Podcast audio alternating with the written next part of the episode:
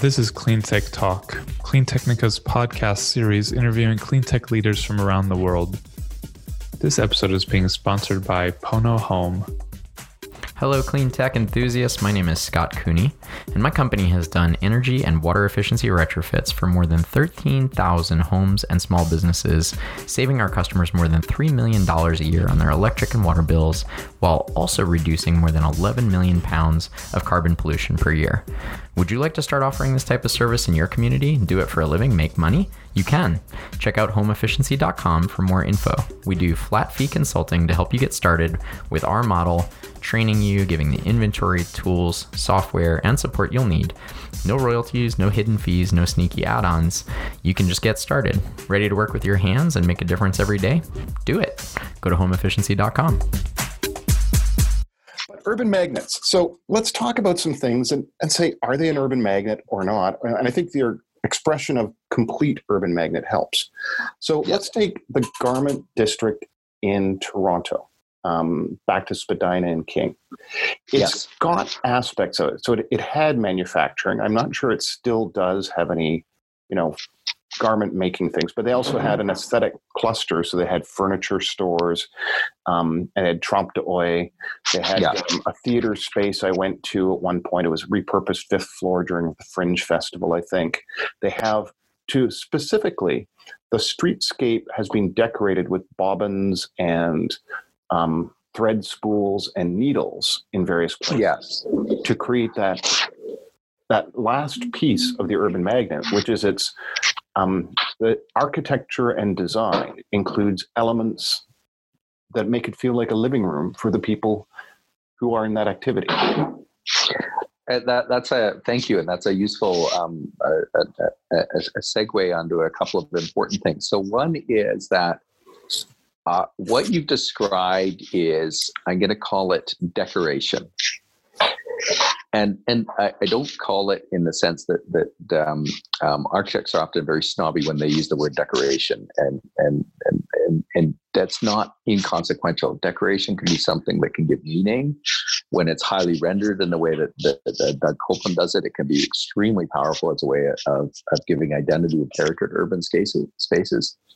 When we talk about urban design in the urban magnets context, largely what we're talking about is um, the ability for the space to support the activity in a way that gives gives it identity. So, um, if you think of um, so I'm trying to think of the. Uh, it's been a while since I've been in the garment district in Toronto, so I'm thinking exactly of streetscapes. But is there, uh, if you think of that, you you use you identified something very important, which is the front and back. Um, so what we've tended to do in places like garment districts is celebrate just the retail uh, I used to work down at uh, 611 Alexander Street, which used to have a very active, um, which in the uh, east side of Vancouver, which used to have a very active garment manufacturing. There's this amazing choreography of um, this massive outflow of, oddly enough, I mean, I'm sure there's a historical reason for this, but I couldn't completely understand. Almost exclusively Asian women in their 40s and 50s that would flow into the building at, at seven in the morning and flow out of the building at three in the morning three yep. in the afternoon, and and there's kind of this this this extraordinary quality, but and it, most of it was opaque, but it created a strong sense of identity that we knew we weren't in Yaletown. Right? Yes. And so, so some of it is how do you how do you support and and and create um, make those activities vi- visible for the reason of authenticity, and I think uh, it's it's it's such an interesting and, and opportunistic challenge.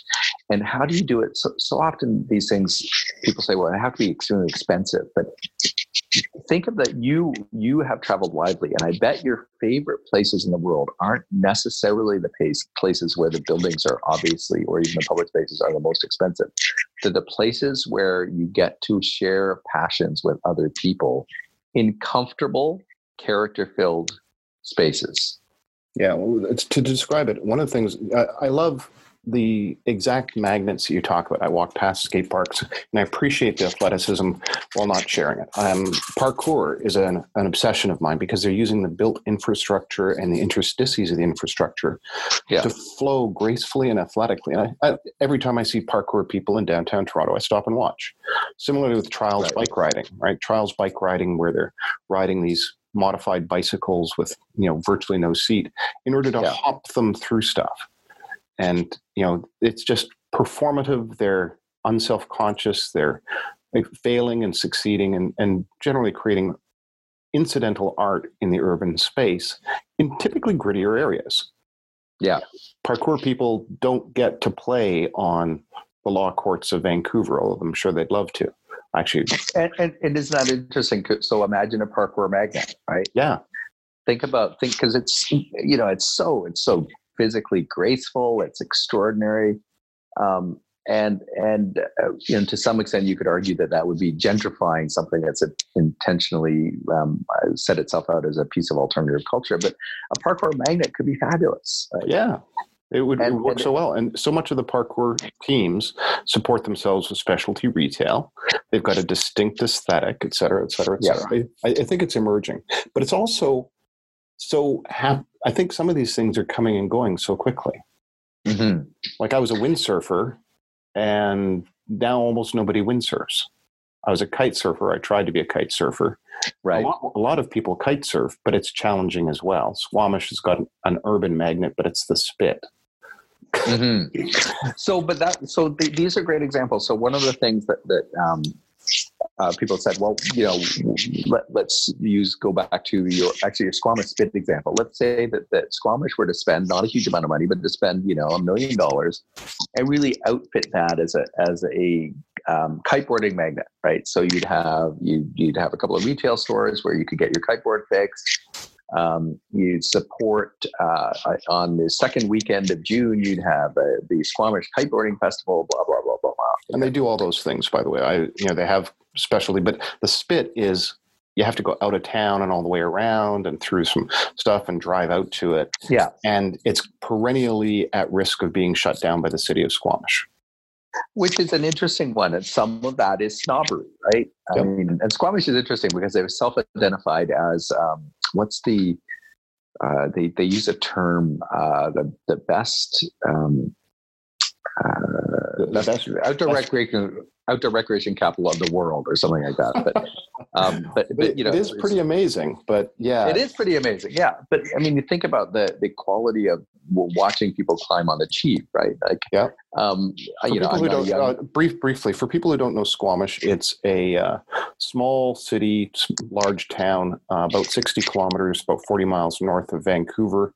just go up the sea to sky highway and uh, when the sea to sky highway turns up towards whistler blackcomb stop and that's squamish it has a thousand foot bluff climbing wall with hiking trails behind it it has kite surfing it has hiking it has all sorts of stuff it has a, actually a pretty good um, uh, craft brewery as well. Um, Mhm. you know, but it, yeah, it's it's an interesting little town.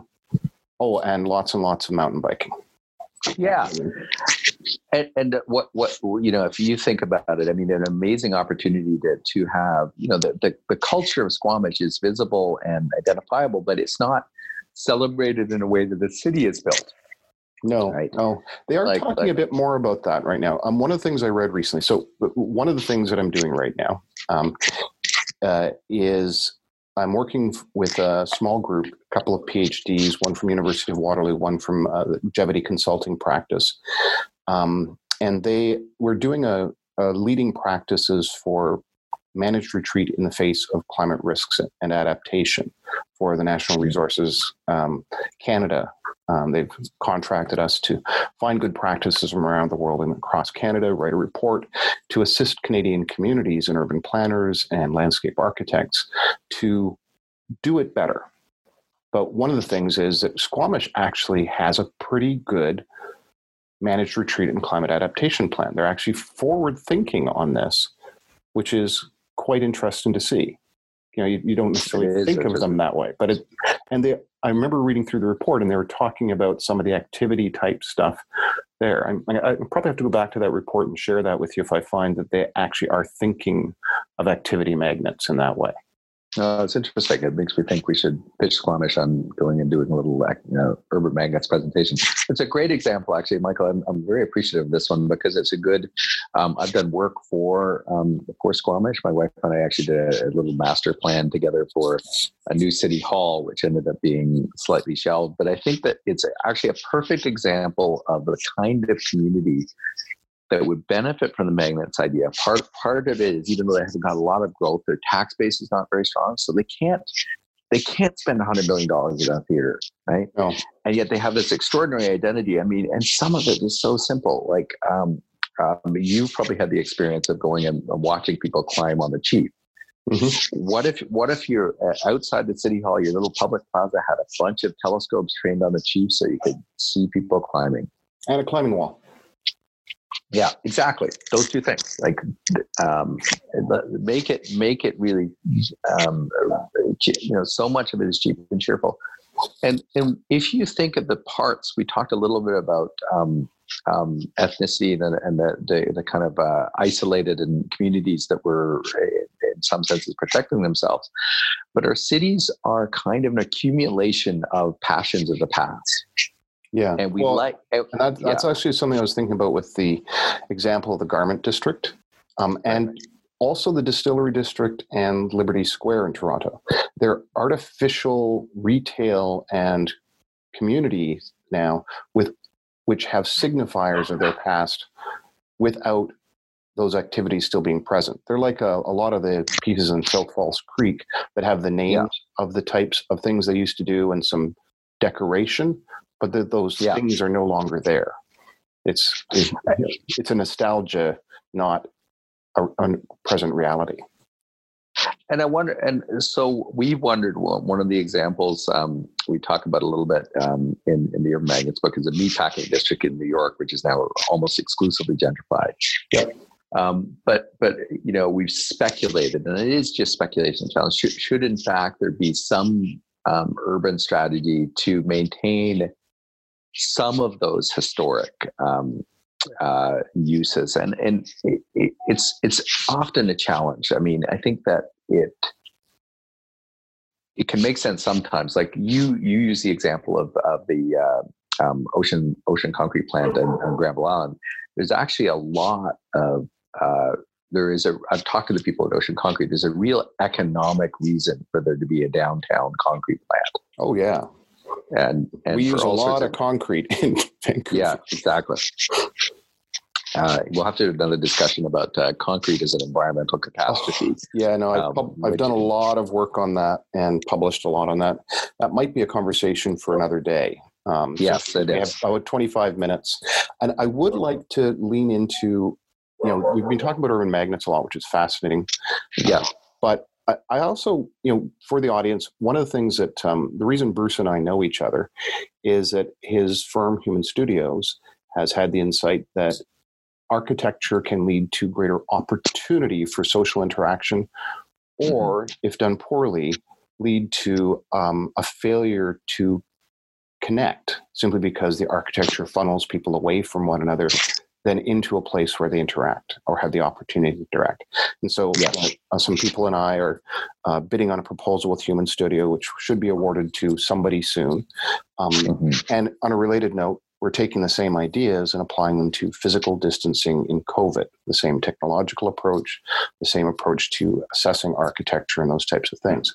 Um, but Bruce, where I wanted to go was your yeah. insights on the opportunity for sociability in the built environment? Because I think that flows out of the urban magnets concept.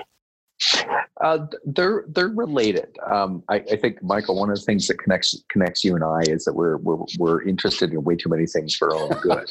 um, the uh, which is which is you know I, I, actually think it's a kind of a career limiting thing because the people I know that are super successful are interested in one thing. They just keep doing it over and over again.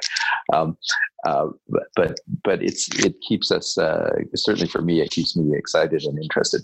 They're related. Uh, so I I, I, I, would actually be curious to know your answer to this question. When I looked at my life many, many years ago, I kind of went through this process of saying, saying, okay, okay, what, what do I do for free? Like, what do I do absolutely naturally, and how is it tied in with what I do for work? And are they the same thing? And they're not absolutely identical.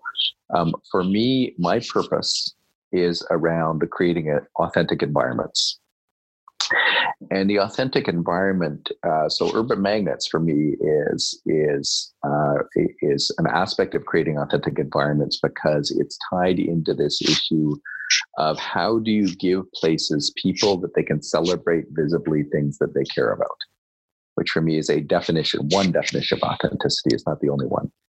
Um, the other thing that i think is essential to to um, authentic experience is just human communication like humans are inherently social animals. And I think architecture has a history, you read widely on this, so you'll know this, of using shorthand for health, for want of a better word. So, for example, um, if you look at the horrific post war uh, housing developments in London, and to some extent all over the world in many many monasteries the idea was simply well if you take you if you, you raise the slums um, and and many of it was deteriorating housing we managed to mostly avoid this this challenge in vancouver.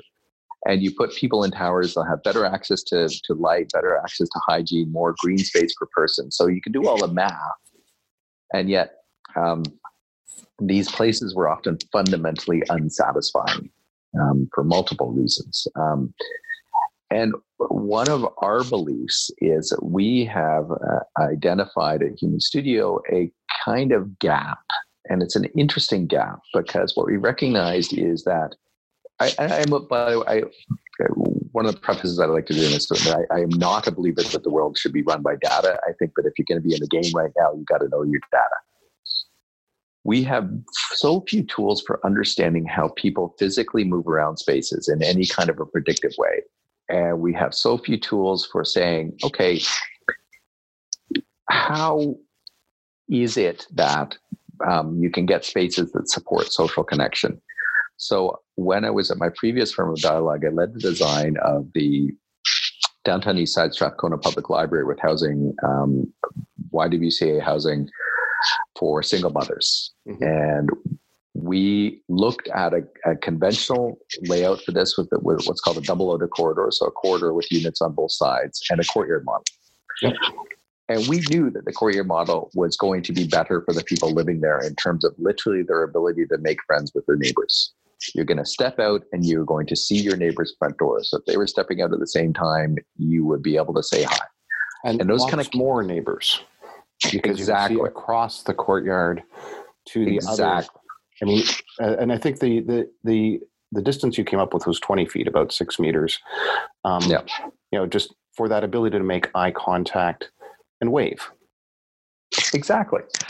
And if you look at it, you you are a thoughtful urban. Uh, what I'm going to challenge you to do is next time, next time you're walking along um, a street anywhere, it could be in, in in Vancouver, it could be anywhere, but but look at the this look at the difference in the street where you could recognize someone on the sidewalk opposite you versus the street where you can't mm-hmm.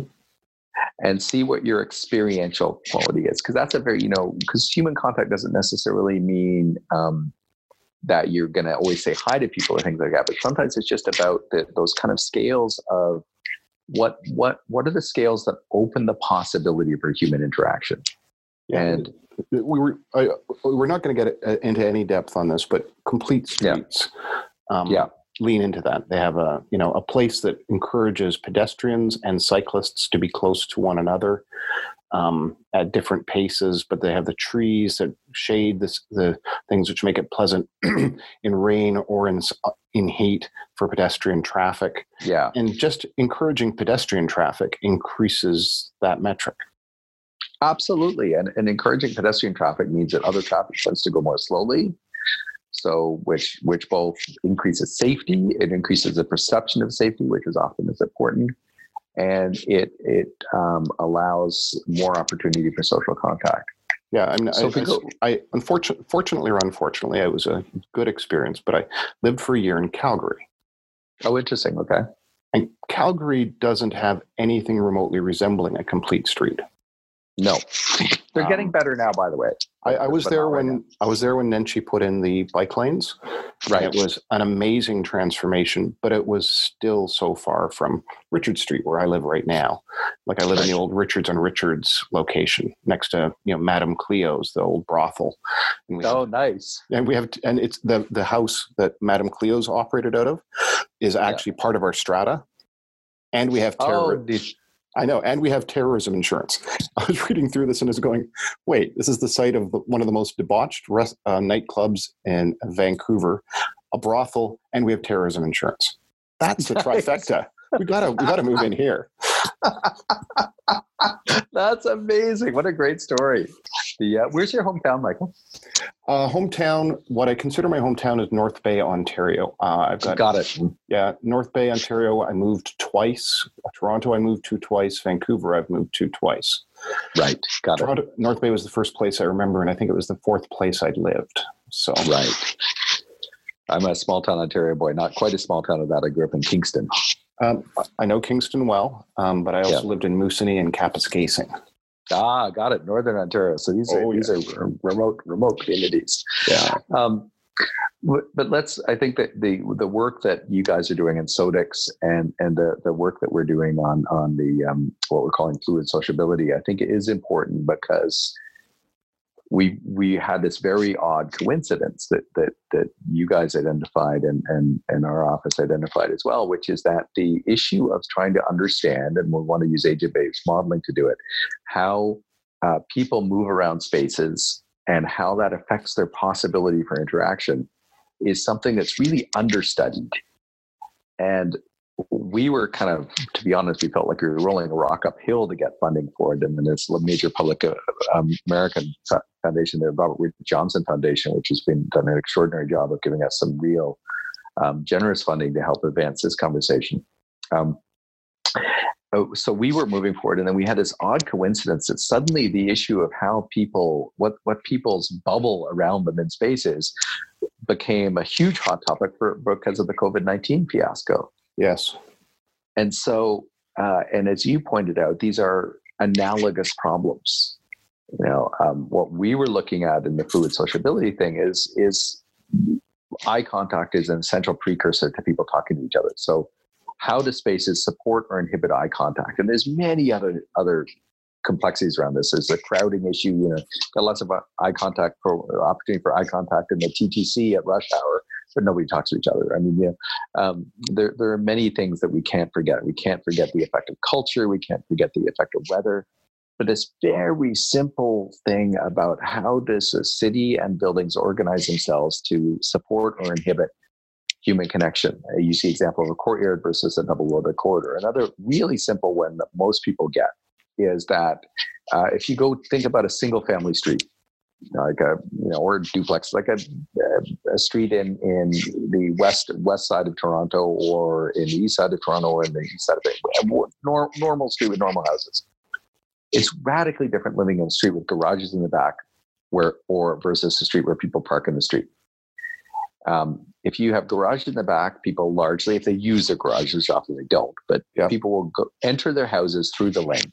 And if you have a, a street where people park on the street, what happens is people are unloading their groceries on the sidewalk, and that's where you meet your neighbors. Yep. It's really straightforward, but we've never been able to actually quantify that effect and give it a value because what happens is the value of cars should be on your own lot because that means it's easier for people to park on the regular streets is a measurable value, right? Yeah. And The Alexander had a um, that pattern as well, the laneway pattern. Um, but I, I don't I don't remember now because it's been years since I read Alexander what he said about it. But he he was certainly in favor of it. But the way we, we discuss it in terms of sociability, it's obviously got detrimental effects as well. Well, it, it's an interesting thing. I mean, one of the realities is that most people don't use their garages to actually park cars anyway, um, uh, which No. I've always been pushing the city of Vancouver to do a study about how many people actually use their garages because we get this huge debate about uh, parking on the street. But it's a simple example. Let's say in a scenario where people do use the garages and they're behind the building, is that the the casual kind of day to day interactions of unloading your groceries, putting it, blocking your bike to to a bike rack, all those kinds of things suddenly get diminished And all we're interested in doing is starting to try to understand those in a way that allows us to have it be part of the conversation in design. Uh, we're not suggesting it's the only part of the conversation, but so many. Um, uh, so I, I will be transparent. One of my fears around the COVID thing is I do think that that the forces of isolation will actually have more ammunition. Like, I oh, think I have a hypothesis. Yeah. I have a hypothesis that open plans where people can adopt multiple pathways through a, a more open space yeah. Um, but be within 20 feet of each, within six meters of each other, but further than two meters from each other, yeah. will start to emerge. Um, Patrick Saunders Hastings, who you haven't met yet, we're going to, he's a, another member of the board of advisors to SODEX. Um, uh-huh. And he's a PhD with pandemic modeling. Um, he's engaged with clients across Canada, helping them understand the risk associated with reopening Right. Um, and so obviously key to this. But when we were talking with him initially and saying, you know, we'd really love for you to help us understand this because of your depth and background in this, uh, he said the combination of a fluid sociability score and a social distance, a physical distancing score is an mm-hmm. powerful, powerful combination because it allows you to optimize as much as possible for both. I think that's a, a brilliant observation, actually, and it's it's um, it's interesting the because I do think that the opportunity to try and talk to these two together. We have got some advice, for example, um, when we when our Urban Magnets book was was finally printed in February, where we um, one of the advisors who'd helped us in that, the architectural writer called Adele Weder, said, "Don't even think about releasing it; it'll just completely die in this period where social distancing is is you know the topic." But I think people get that we don't all want to live in a plastic bubble where we never talk to each other. And it's really important. And this is, I'm going to speak extremely passionately for Mo and Michael because there's a danger here. And the danger is that the forces of um, suburbanization and isolation will win and that will actually have catastrophic health effects. Yes, it will. Um, are you aware of the work of Larry Frank? Uh, not by not by that name. I may have read something because I read far too much. Um, so, so tell me about Larry Frank's work. Larry Frank is a UBC professor who looks at using very very large scale database crunching, data crunching, uh, looking at the health effects of where you live. Hmm. So one of his taglines, for example, is he can tell how long you're going to live by where you live. So he looks, for example, at the fact that suburban areas where you have to drive a lot you have a lot of access to drive-through fast foods tend means that you tend to be heavier, which means you're more prone to diabetes and means you're yep. going to die faster, right? Absolutely. So really, really large scale um, um, stuff. And I've been um, talking to Larry recently, and you should actually do a talk with Larry because he's a fascinating guy and I connected him with this this guy um, Eric Rodenbeck has a company in San Francisco called Stamen Design. Yep. And you know Stamen because Stamen did some preliminary work with us on the fluid sociability work. So we're using a lot of kind of an acronyms, but I think people are understanding the, the, the focus of it. Part of the challenge with Larry's work is it's not easily visible. Like so, he has no, the data, but statistical yeah and so he has so what i'm really challenging to do is as I, I, said i want you guys to come up with a way to get a new york times headline that says if we rebuild cities to respond to pandemics more people will die. Because i actually believe that's the truth. Um, if we if we start to generate a, a, world where people are in their cars way more often there'll be more car accidents there'll be more pollution and all people, of these are people who use transit are healthier they're leaner exactly. because they walk to transit, they stand on transit, they walk up and down stairs, they walk to work. They they're doing all this walking around their commute. Yeah. And I think that the people in years of my position, I do think that that's our, our challenge at the moment is to continue to say, yes, we respect and understand.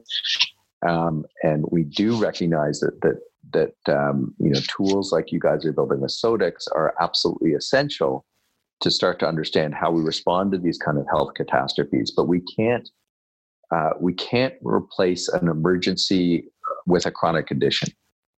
And the challenge is we're culturally we're terrible at dealing with chronic conditions and we're good at dealing with emergencies, right? Yeah, um, this is.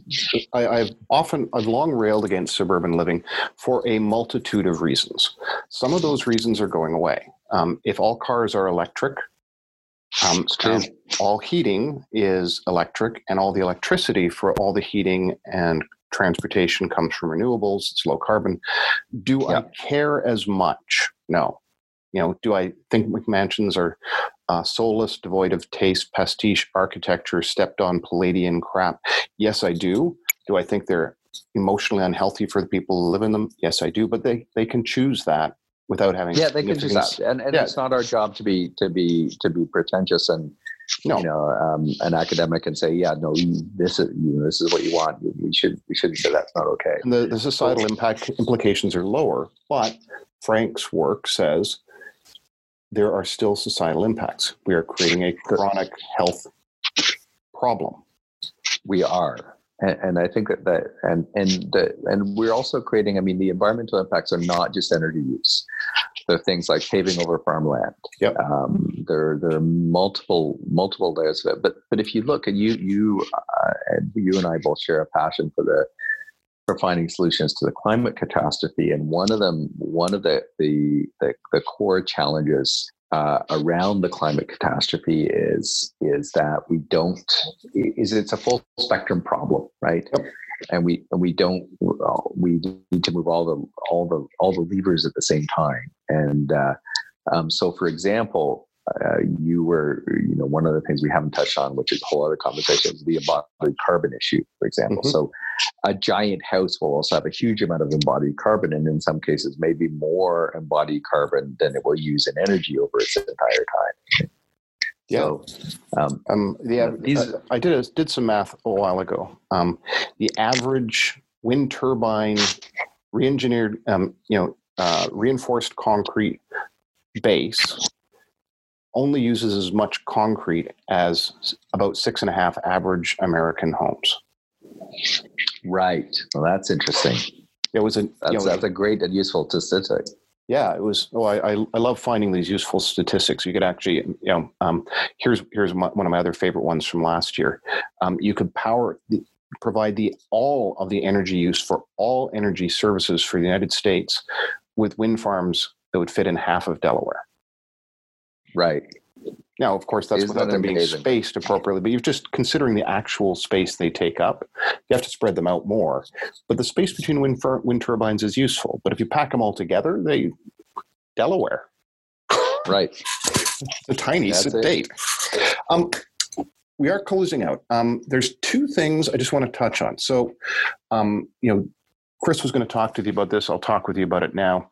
We just launched um, you know, uh, soft launched a um, kind of a publication that overlaps with our joint concerns, architecture mm-hmm. and climate and data and uh, sociability. And it's, you know, um, uh, literally last night I stood it up and media, it's on a medium and they're curating, curators have already picked up the first three pieces I've pushed into there to, you know, spread through um, environment and stuff like that. I think Medium's marketing program is to encourage new publications. but the point there is that it's going to be a place where um, I'll co-author a bunch of pieces with people like you, with people like Patrick Saunders Hastings. I'll get David to contribute some of his thoughts around some of the built mm-hmm. environment that he's observed, um, having done deep work in space syntax and established, you know, the, all the graph theory stuff that's necessary for rapid mapping out of all these unique paths. Um, but it's a, a multidisciplinary journal that's lightweight, accessible, closer to a blog, but it's a communal space for shared thinking about an overlapping set of problems by multidisciplinary people. So I'm going to invite you to join in as we move that forward. I'll, I'll send you the link and stuff. But the place I want to close is Human Studios Futures. Mm-hmm tell us what you're doing about that. I, I, I will admit that I spent, I think, an hour and a half this morning playing with creating my submission for um, for futures. So, oh well, that's great. So well, we, we wanted to find uh, a very simple like if if uh, let's all all of the conversations that we've had today really i would say they've been under a very broad framework of what, what have cities done in the past that's worked and what what what are cities going to do in the future especially responding to this particular um, pandemic catastrophe so I, we've we wanted to find a way. We, we sort of had lots of debates about do we take a, a, an absolutely firm position about this is what it is, and we recognize that that that this is kind of a what's called a crowdsource problem, right? Um, that that we wanted to uh, have a have a forum where people could be um, speculative you know that and and so all we did is we said okay let's let's kind of imagine this as an instagram release and maybe it's a show when we build it out. But it, it's it's all we're doing is that we're defining a frame, framework. We're, we're defining the edges of a playground and we want people who are both serious thinkers and playful thinkers to say uh, how could we inhabit this playground and then have those things because i guess what we what, we think is that the, the, one of the great triumphs that I think we've achieved in Canada is, is, is that we have accepted a whole series of different perspectives on the world in a positive way. Not universal. I don't want to downplay real racism and homophobia and things that are still exist and we can't ignore them. But what we're curious about is how do people bring individual passions to a collective problem? And find a way to to build a, a little bit of a story about that. Yeah, and it's it's interesting because it's specifically a constrained. The constraints are interesting. You've chosen right. the um, nine by uh, sixteen by nine ratio or nine by sixteen ratio, nine by sixteen ratio. No, sixteen by nine ratio. Instagram ratio. The Instagram iPhone ratio. ratio. You just call it the Instagram ratio. The iPhone. The you know the um, naive iPhone video ratio. Yeah. Um, and um, you know one of the observations I've always made about creation is that establishing a constraint set is not a limitation. It's creates a new set of opportunities. Yes um, I was t- telling yes, talking yesterday with a couple of people about you know the book I wrote, a, novel I wrote a few years ago. Um, my constraint was, as someone who did a lot of cryptic crosswords, is that every time I solved a cryptic, cryptic crossword for months, I would take the word list and shove it into a notional chapter. Oh, what a wonderful idea! And then my constraint was I had to use every word in the chapters in orders. And it was nouns, adverbs, adjectives, character, place, setting, foods. And it right. It was highly constraining at one level, and it didn't always work perfectly. There's only one thing I'm going to actually change. Yeah. But it enabled me to just say, oh, well, you know, what color is this? Well, the space is purple because that's the word I've got. right. Um, and it, it took me, you know, uh, a month of spare time, coffee breaks, lunch breaks before work, uh, to write fifty thousand word novel. Right. But it was constraint based. So, and I think the well, Instagram stuff. I'm going to be fascinated to see what the results are with Instagram's futures. Uh, yeah, I, am optimistic. I mean, it might be the whole thing might be a disaster. You never know, but but I do think we're trying to. I think your idea, the way you frame it, is beautiful because I and I, and I said earlier in this conversation that one of the things you and I obviously share is we get distracted by, not distracted, but we're we're interested in multiple things, and I think for people like you and I to have some boundaries, um, it can be quite helpful. I would agree with that. There's just so yeah. many ways you can wander off into the wilderness and not deliver anything of any merit. So some boundaries yeah. are good. And on that note, we've come to the boundary of our time together today, Bruce. Um, it's been a wonderful conversation. So for people who, you know, came in later or only listened to the second half and missed this, it's Bruce Haden, architect, uh, urbanist, author, you know, worked on some of the most beautiful buildings in Vancouver, um, and someone who's doing some very interesting work with his Human Studios organization around creating spaces that enable people to interact socially better. Something that's so important as we are in a p- period of physical distancing. As we emerge, yes. what do we create? And Bruce is working at that spot. Bruce, thank you so much for being here. Michael, I'm honored to be part of the conversation. It's been really enjoyable, and and I will take away some real um, real gems from this. So I'm very appreciative of that. Thank you. Thank you. Talk to you soon. Bye bye.